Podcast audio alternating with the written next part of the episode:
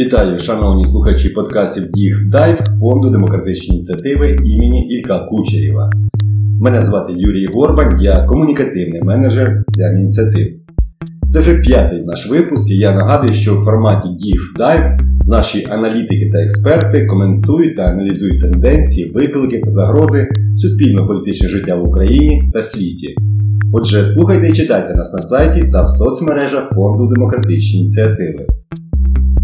Сьогодні я запросив до розмови нашу аналітикиню Поліну Бондаренко. Привіт, Поліно! Вітаю! Ми разом з тобою проводили опитування журналістів на тему виклики для свободи слова та журналістів в умовах війни.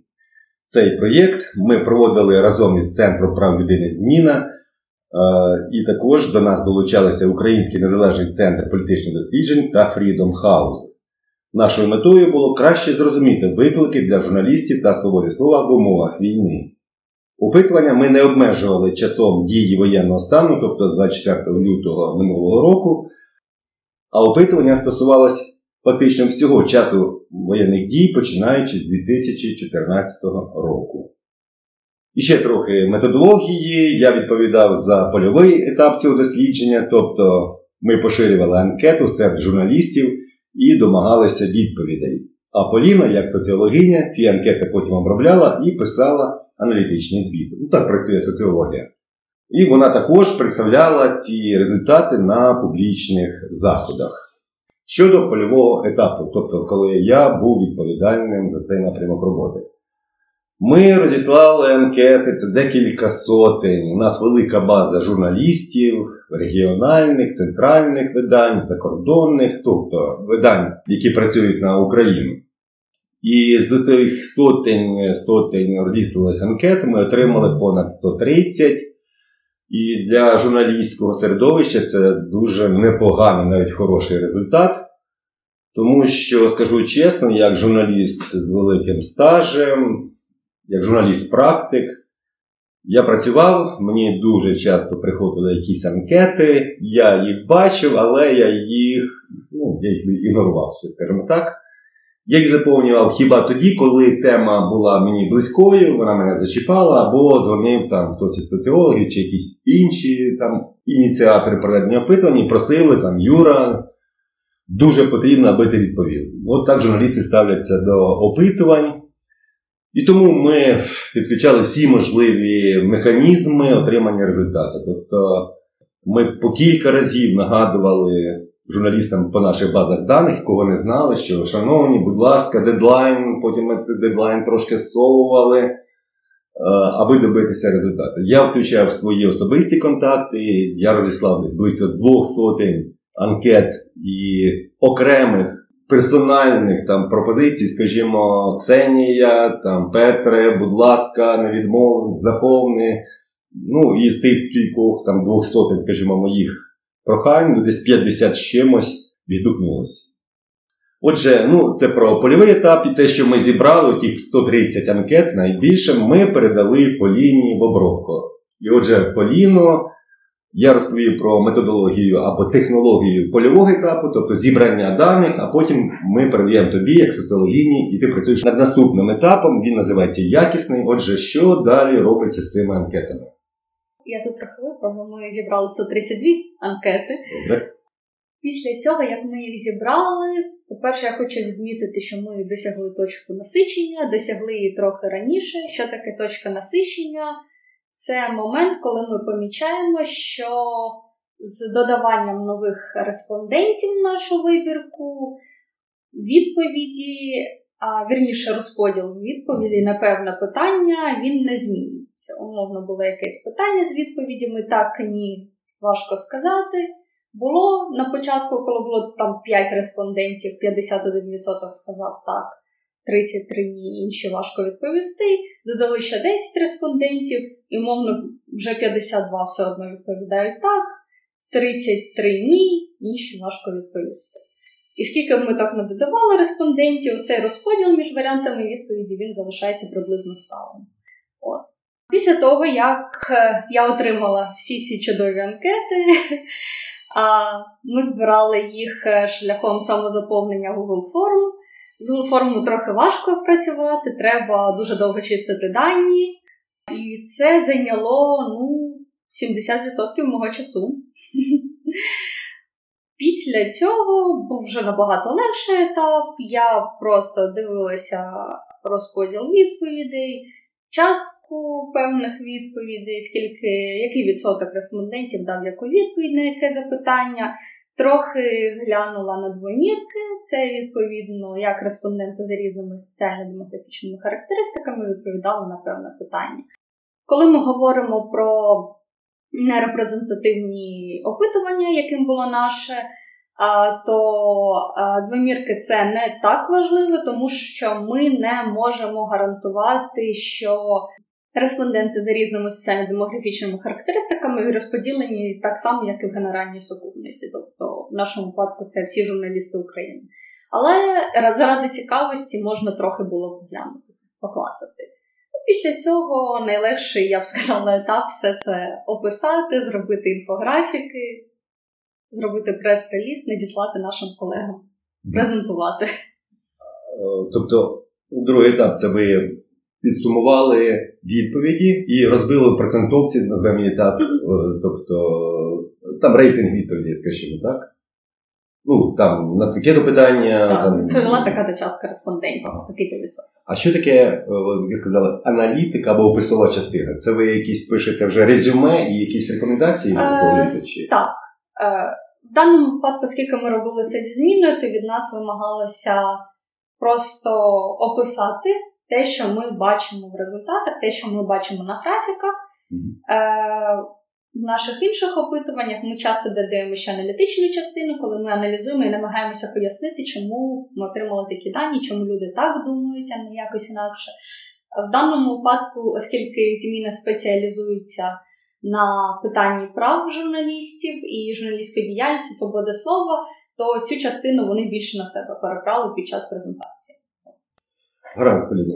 Ну, перш ніж перейти до ну, власне, результатів опитування, в мене такі абсолютно побутові запитання. Скажімо, наскільки ти поінформована, що відбувається в Україні світі, якими ти джерелами користуєшся, наскільки в тебе є така об'єктивна картинка світу, читаючи ну, різні інформаційні джерела? Я б сказала, що картинка світу вона завжди суб'єктивна і залежить від того, хто говорить, з яких позицій говорить, чому говорить. А щодо наявності інформації, чи її вистачає, чи не вистачає, а, знову ж моя думка, що в сучасному світі я, її навіть забагато. О, Я здебільшого, от через якраз цю надмірну кількість інформації, споживаю її дуже хаотично. Е, Я підписана на дуже велику кількість джерел у соціальних мережах у месенджерах, і те, що мені трапиться на око, те я і читаю. Є якісь ЗМІ, які, яким я більше довіряю, я б назвала, мабуть, суспільне, Радіо Свободу і громадське, трохи рідше, мабуть, ліву от, і НВ. Є в мене якісь джерела інформації, які я б сказала, я дуже скептично до них ставлюся, я їм не довіряю, але я все одно читаю їх, тому що це пов'язано з моєю роботою. В мене, наприклад, в Телеграмі є окрема папка для каналів, пов'язаних з російською пропагандою, і доводиться їх в певні моменти також читати.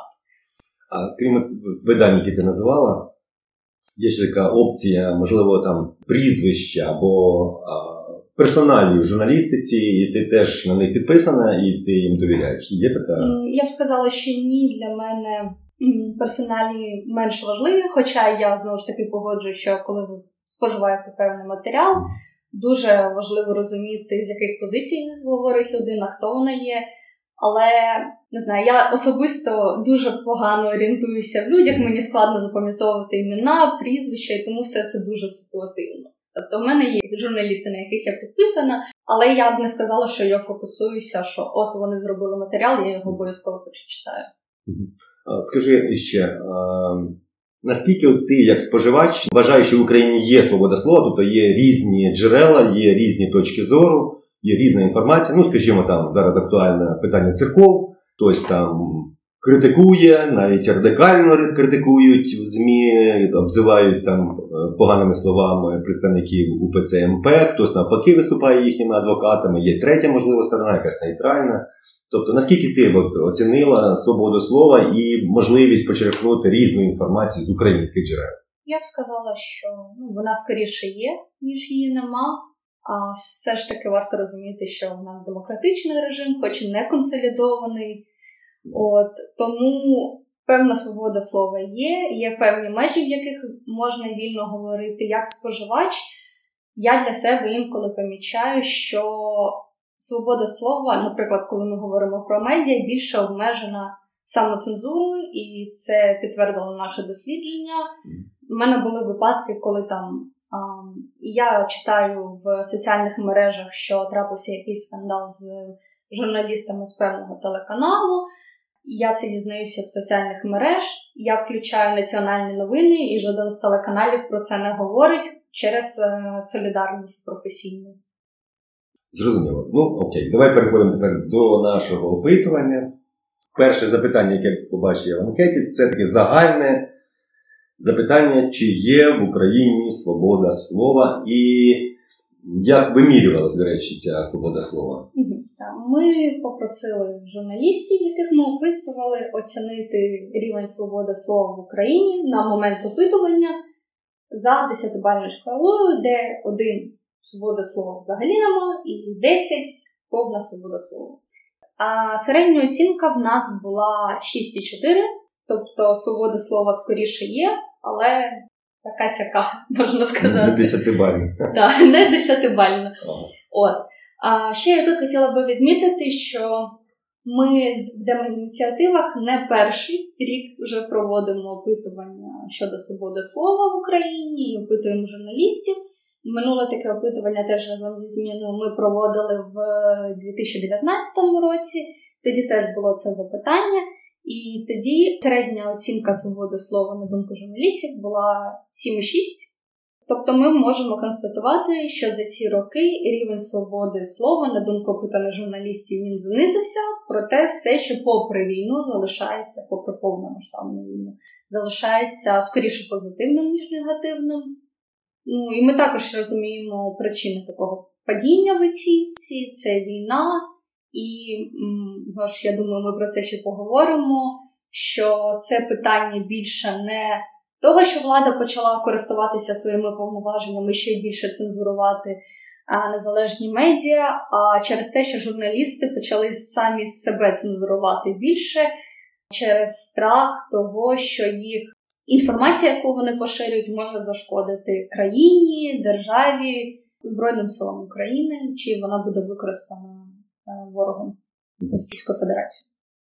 Серед тих чинників, котрі впливають на свободу слова та інформації, що кажуть журналісти. Тобто, що звужує їхні там права, повноваження говорити про все. Які варіанти ви пропонували запитань і що відповідали журналісти? Було таке питання.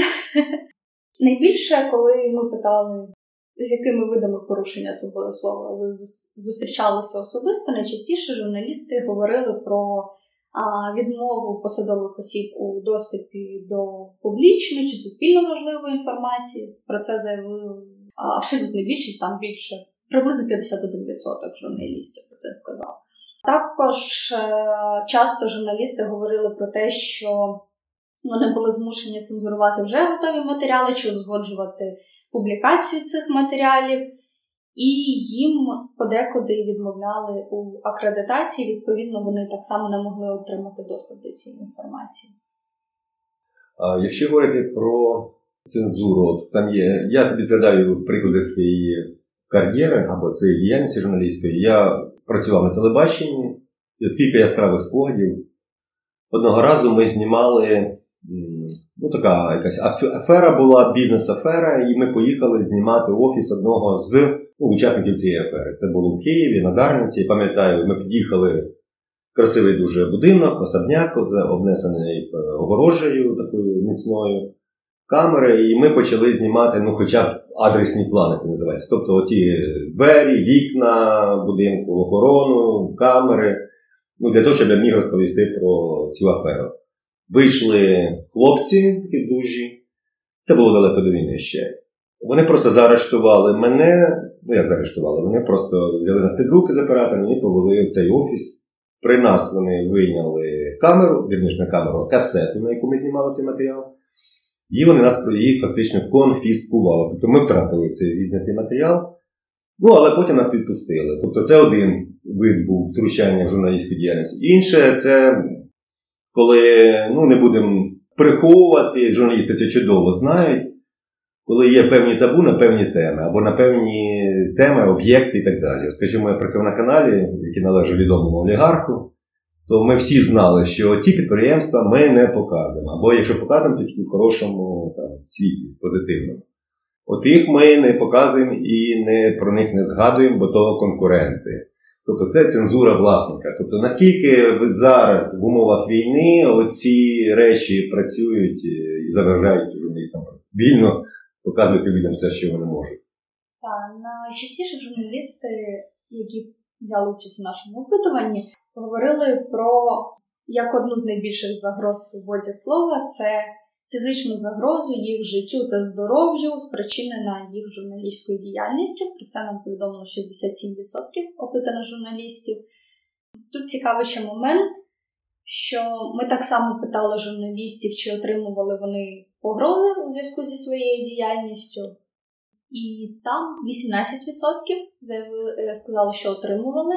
Це не дуже великий показник, але мені здається, що насправді ці цифри можуть бути більше. Справа в тому, що з початком повномасштабної війни це джерело загрози для роботи журналістів, їх свободі слова, воно трохи змістилося.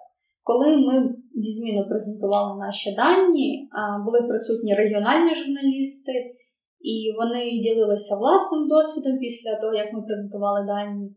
Вони розповідали про те, що спочатку повномасштабної дійсно отримали багато погроз, але ці погрози були від е, представників окупаційної влади, від російських військових, від громадян Росії, якихось пабліків російських, від е, сепаратистів місцевих. І вони чесно сказали, що, попри те, що цих погроз було багато, якщо б вони брали участь у нашому опитуванні, а дехто з них насправді і брав участь у нашому опитуванні, вони б негативно відповіли на питання, чи отримували погрози. Тому що чомусь погрози від е, з боку агресора, та вони в умовах війни не сприймаються журналістами як погрози, попри те, що насправді вони досить реальні і можуть нести досить реальну загрозу. Зрозуміло.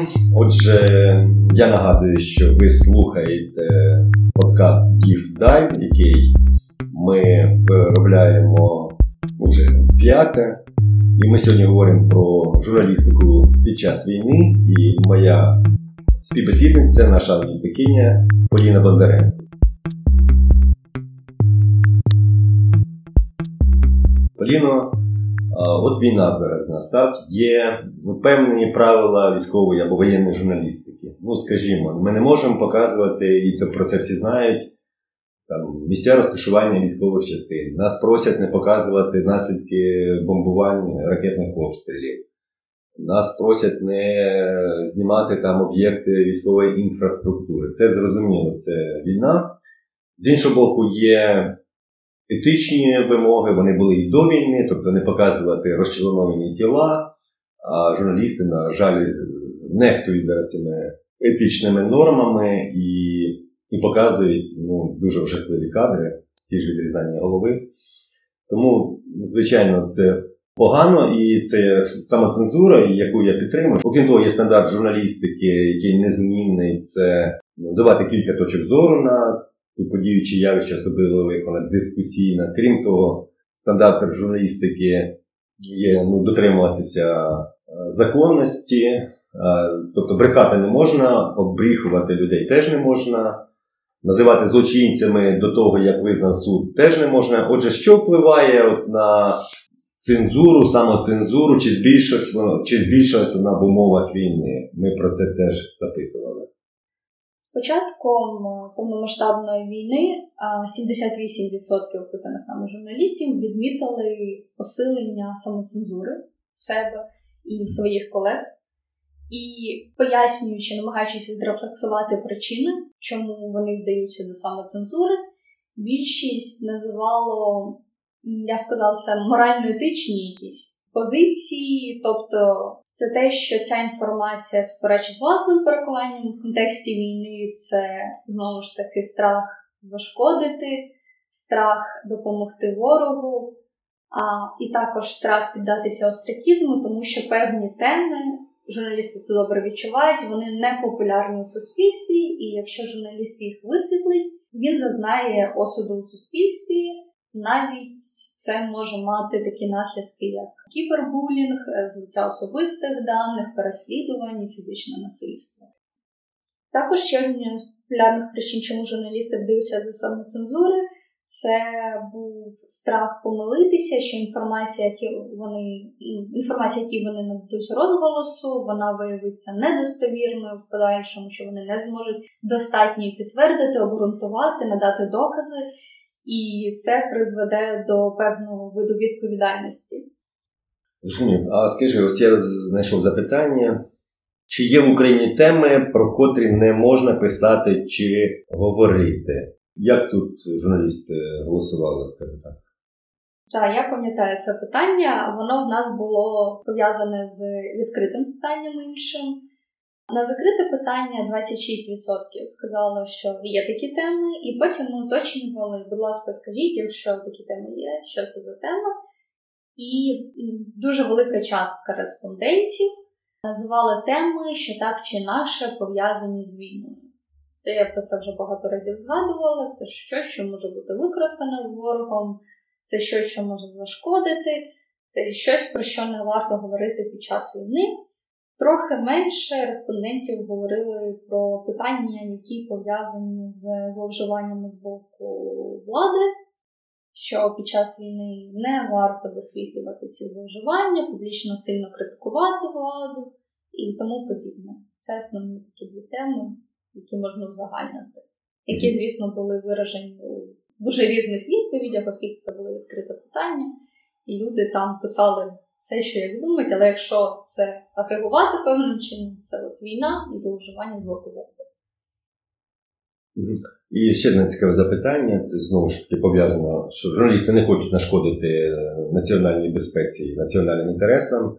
Питання звучало так: чи будете ви приховувати правдиву інформацію, якщо будете вважати, що так буде корисно для держави? Як тут е, що сказали журналісти? Чверть 25% сказали, що вони готові приховувати цю інформацію.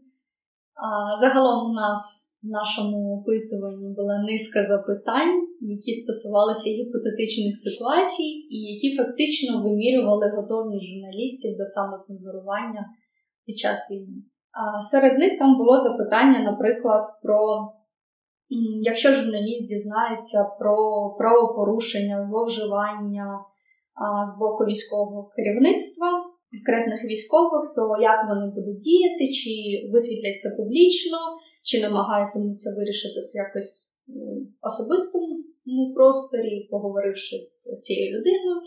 От.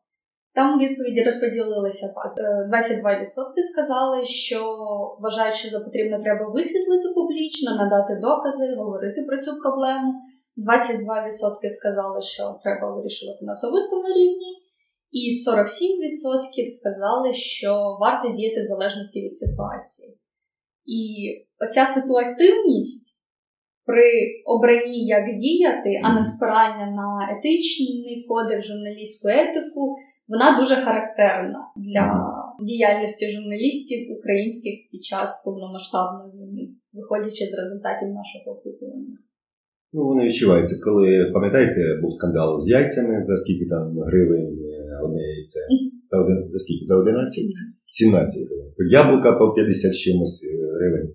Нещодавній скандал з тим, що як е, один високопосадовець чи військовопосадовець з Одеси привласнював кошти військових, і це дуже набувало великого резонансу. Водночас ми не бачимо Я не чув принаймні, щоб були якісь скандали там з зброєю, боєприпасами та дуже іншими. мало про ем, катування військовополонених з боку Збройних сил України чи неналежну поведінку дуже рідко висвітлюється в ЗМІ. Саме через те, що журналісти так само вразливі до, можна сказати, спільного дискурсу, який каже, що треба підтримувати. Вони так само хочуть підтримувати Збройні Сили України. А вони піклуються про безпеку держави, про безпеку населення. Вони хочуть допомагати, і коли від них вимагається висвітлити цю інформацію, вони якби розуміють, що висвітлення важливе, тому що якщо не говорити про проблему, вона не буде вирішена. З іншого боку, вони бояться, що це може зашкодити. І в кожній такій ситуації вони індивідуально вирішують, чого більше шкоди чи корисного чогось.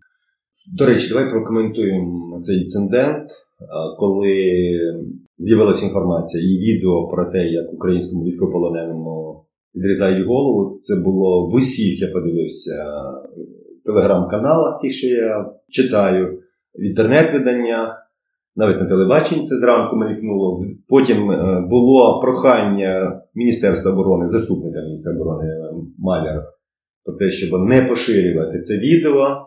І я потім промоніторив такі да, українські і соцмережі, і засоби масової інформації послухалися, і це відео було видалене. Але воно залишалося на інших, там, але не українських е, соцмережах, які передивився щовечері.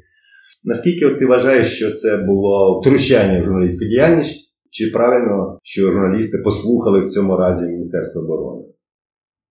Мені здається, тут варто е, питати самих журналістів, наскільки вони вважають, що це можна класифікувати як втручання в журналістську діяльність. На мою думку, так, це було. Але знову ж я думаю, так би і сказали більше журналістів, що це вимушене втручання, і вони, скоріш за все, можливо, навіть з тим би. Під час нашого опитування 39% журналістів сказали, що обмежену цензуру вони зараз вважають необхідним в умовах е, війни.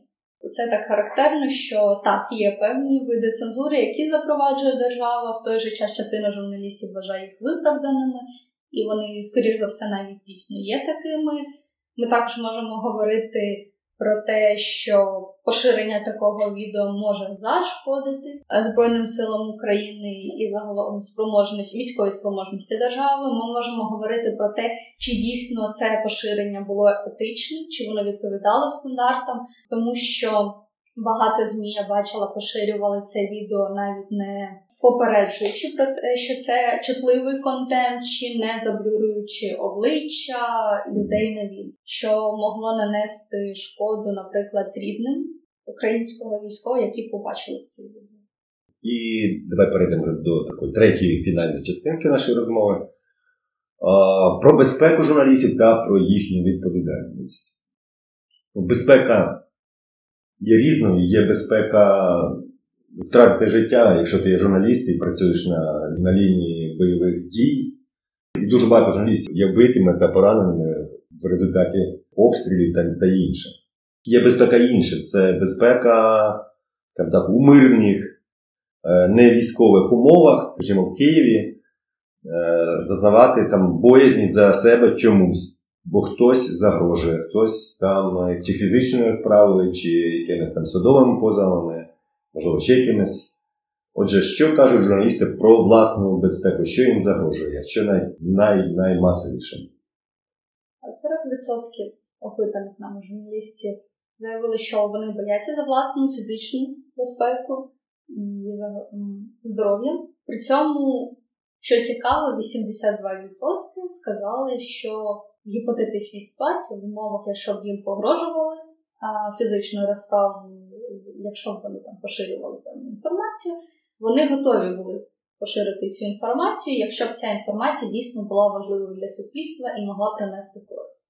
Журналістам е, погрожують, є така проблема, як я казала, 18 здається, та відсотків е, зазнавали погроз, при цьому ця цифра може бути більше, тому що там не враховуються погрози з боку людей з Російської Федерації різних. От. а, їм погрожують, вони відчувають небезпеку. З початком повномасштабної війни ця небезпека вона очевидно зросла.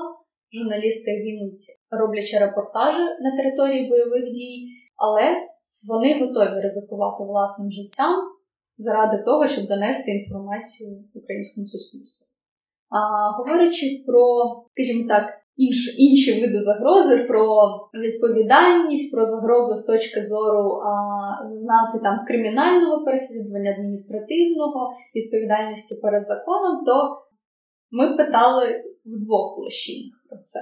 Ми питали, чи бояться журналісти там цивільних позовів чи кримінального переслідування, і більшість там більше половини опитаних журналістів не боїться. Причому з 2019 року ці цифри майже не змінилися. І при цьому абсолютно більшість журналістів, 83%, вважають, що така відповідальність, якщо журналіст поширює неправдиву інформацію, вона повинна наставати. З тих 83% 38% журналістів вважали, що це має бути цивільна відповідальність, тобто людина, щодо якої була надана неправдива інформація, повинна подати цивільний позов на журналіста. А 34% вважали, що це має бути адміністративна відповідальність, і навіть 11% журналістів погодилися на кримінальну відповідальність у разі поширення неправдивої інформації. Тобто журналісти готові відповідати перед законом, вважають, що вони повинні відповідати за поширення неправдивої інформації, і при цьому наразі не дуже бояться, що це їх особисто стосуватиметься, що влада якось зловживатиме цим. Добре, Поліно. Я ще на завершення такої цифрової частини, щоб не втомлювати наші слухачі цифрами, дві промовисті цифри, не скажу, які мене приємно здивували. Отже, на запитання, чи отримали е, журналісти погрози у зв'язку з власною журналістською діяльністю, цифра 43% отримали, це дуже велика цифра, насправді, майже половина. Але що мене ще більше е, яка вразило, це чи бояться журналісти за власну безпеку. Так от на запитання, що бояться 33%, не бояться 43,3%. Скажімо так, наші журналісти мудрі, сміливі, мужні, і вони готові відстоювати правду, ризикуючи навіть своїм життям. Скажи, будь ласка, Поліно, це дослідження. Ти його представила в вузькому колі для початку. Що з ним буде? Наскільки воно ну, потрібне зараз для публічного обговорення чи для журналістів самих воно цікаво, наскільки буде? Мені здається, воно більш актуальне для самих журналістів, тому що одна з таких ключових, особисто для мене, знахідок, про яку ми трохи поговорили, це показники самоцензури, причому не прямі. Тобто ми там говоримо, бачимо точніше, що журналісти відмічають збільшення самоцензури. Вони, говорячи про види самоцензури, там близько половини журналістів говорять, що актуальною є саме цензура, самоцензура серед усіх видів цензури. Але коли ми питали про ключові загрози для свободи слова, то там дуже незначний відсоток. Тобто воно в топ п'ятірочку основних загроз свободі слова саме цензура не потрапила. І, як на мене, це дуже важлива проблема про те, що саме цензура є, але вона не маркується журналістами як загроза свободі слова, не маркується як проблема. А якщо щось не маркується як проблема, то воно не може бути відрефлексоване і відповідно вирішене. От. Тому мені здається, дослідження більш актуальне для самих журналістів, щоб вони всередині журналістської спільноти зібралися, обговорили, продумали, як варто діяти, як, і чи варто в умовах війни, як змінювати журналістські стандарти, етичний кодекс. Щодо того, що буде далі з дослідженням, тут розпорядником в даному випадку є зміна, і ми більше підлаштовуємося під них в цьому питанні. Наскільки я знаю, то от можливо тиждень а вийде вже у зміни повне дослідження, де будуть всі питання. А з інфографіками все це буде дуже красиво оформлено, я просто вже бачила, як воно буде. І кожен зможе подивитися, проаналізувати, якісь висновки для себе зробити. І також, е, наскільки я знаю, зміну планую зробити вже не для журналістів, а для українського суспільства презентацію в Укрінформі. Е, поки не можу точно сказати, коли це буде, не знаю, але наскільки мені відомо, такі плани є, і нас, точніше, мене, скоріш за все, запросять також ще раз презентувати результати. Ну і коли вже говорить про мою там роботу як польовика в цьому проєкті, вважаю за свій обов'язок потім ці результати, які будуть оприлюднені, розіслати знову ж таки по тій базі даних е, фонду демократичної ініціативи, які ми поширювали на початку анкети. Я розійшлю своїм 50 друзям, які відповіли. Тобто вони просили, до речі, що дайте мені результати цього опитування.